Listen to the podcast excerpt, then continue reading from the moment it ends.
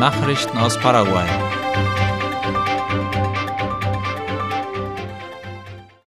Präsident ernennt Forscher zu seinem Berater.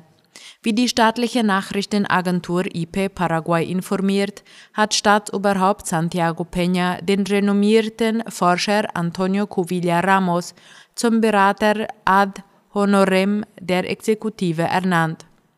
Und zwar um die wissenschaftliche Entwicklung des Landes zu fördern. In seinen sozialen Netzwerken betonte Peña, dass die Präsidentschaft Paraguays zum ersten Mal einen wissenschaftlichen Berater haben wird.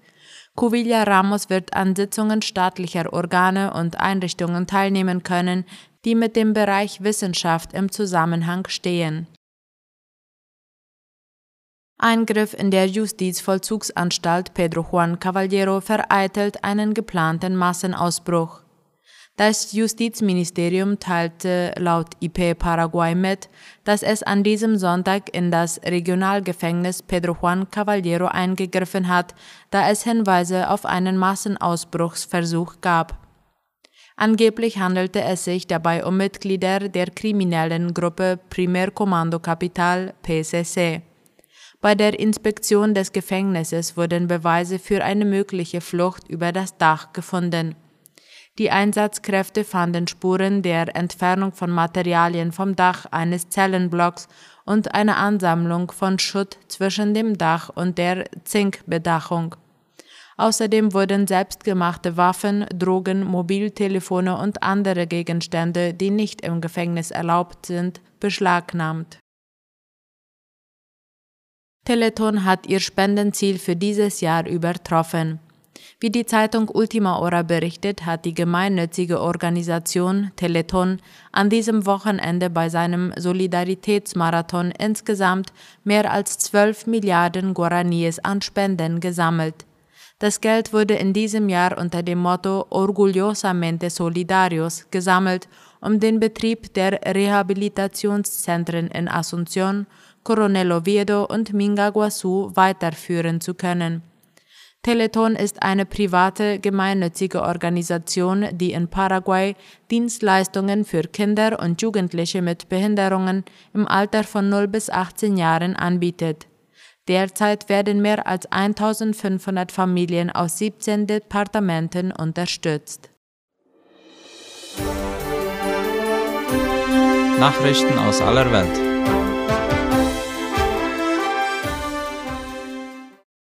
Weitere 800 Ausländer und Palästinenser verließen Gaza. Wie der ORF schreibt, sind aus dem Gazastreifen erneut hunderte Ausländer und Palästinenser mit zweitem Pass ausgereist. Mehr als 800 von ihnen hätten den Grenzübergang Rafah nach Ägypten überquert, sagte ein Sprecher des Kontrollpunkts auf palästinensischer Seite gestern. Damit hätten seit Wiedereröffnung der Grenze vor etwa eineinhalb Wochen rund 2700 Ausländer und Palästinenser mit zweitem Pass das abgeriegelte Küstengebiet verlassen. Argentinien und Chile unterzeichnen wichtiges Lithiumabkommen. Behörden aus Argentinien und Chile haben eine Absichtserklärung zur Einrichtung einer binationalen Lithium- und Salz-Salinen-Arbeitsgruppe unterzeichnet.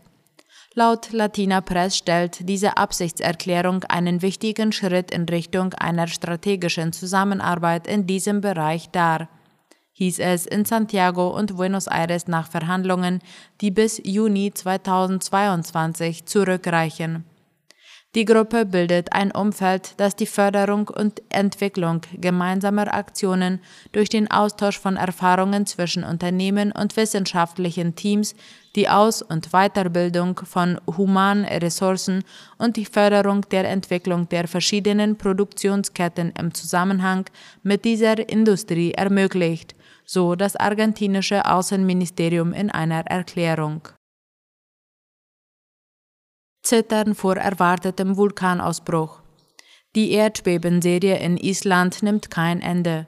In der Nacht auf Sonntag registrierten die Behörden innerhalb von sechs Stunden etwa 880 kleine Erdbeben, wie der ORF berichtet. Die hohe Anzahl der Beben unterhalb der Reykjanes-Halbinsel lässt befürchten, dass die mögliche Eruption gewaltiger wird als üblich.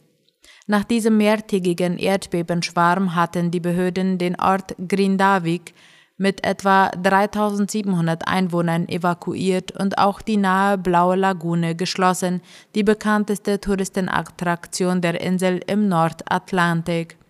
Fotos aus der Gegend zeigen tiefe Risse in den Straßen und meterbreite Erdlöcher. Es wird von erheblichen Schäden an Häusern ausgegangen. Die Regierung beriet am Sonntag über Schutzmaßnahmen. Island ist die größte und aktivste Vulkanregion Europas. Es liegt auf dem mittelatlantischen Rücken, der die euroasische und nordamerikanische Erdplatte trennt. Deutschland will Militärhilfe für Kiew verdoppeln. Die deutsche Bundesregierung will ihre Militärhilfe für die Ukraine verdoppeln, wie der ORF meldet. Verteidigungsminister Boris Pistorius sagte, die geplante Erhöhung sei ein starkes Signal an die Ukraine, dass Deutschland das Land nicht im Stich lasse. Er bestätigte damit, dass im Jahr 2024 diese Unterstützung von 4 auf 8 Milliarden Euro aufgestockt werden soll. Man wolle die Gelder nicht mitten im Jahr erhöhen und es sei auch wichtig, der Ukraine trotz des Nahostkonfliktes die Unterstützung zu zeigen, die es von Deutschland brauche, meinte er. US-Angriffe auf pro-iranische Gruppen in Syrien. In Reaktion auf Angriffe auf US-Armeeangehörige in der Region haben die USA gestern nach eigenen Angaben erneut Stellung pro-iranischer Gruppen in Syrien bombardiert, wie der österreichische Rundfunk schreibt. Ziel der Angriffe im Osten Syriens seien zwei Einrichtungen gewesen, die von den iranischen Revolutionsgarden und mit Teheran verbündeten Gruppen genutzt würden, teilte US-Verteidigungsminister Lloyd Austin mit. Es habe sich um ein militärisches Ausbildungszentrum und einen Unterschlupf gehandelt. Es ist das dritte Mal in weniger als drei Wochen, dass das US-Militär Orte in Syrien ins Visier nimmt, die nach Angaben Washingtons in Verbindung mit dem Iran stehen. Teheran unterstützt verschiedene bewaffnete Gruppen, die von den USA für die Angriffe auf ihre Streitkräfte im Nahen Osten verantwortlich gemacht werden.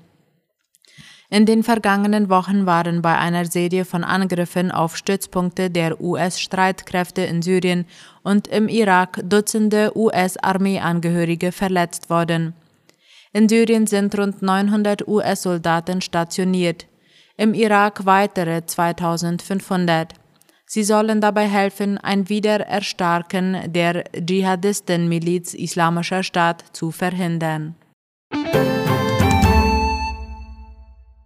Soweit die Mittagsnachrichten heute am Montag. Auf Wiederhören.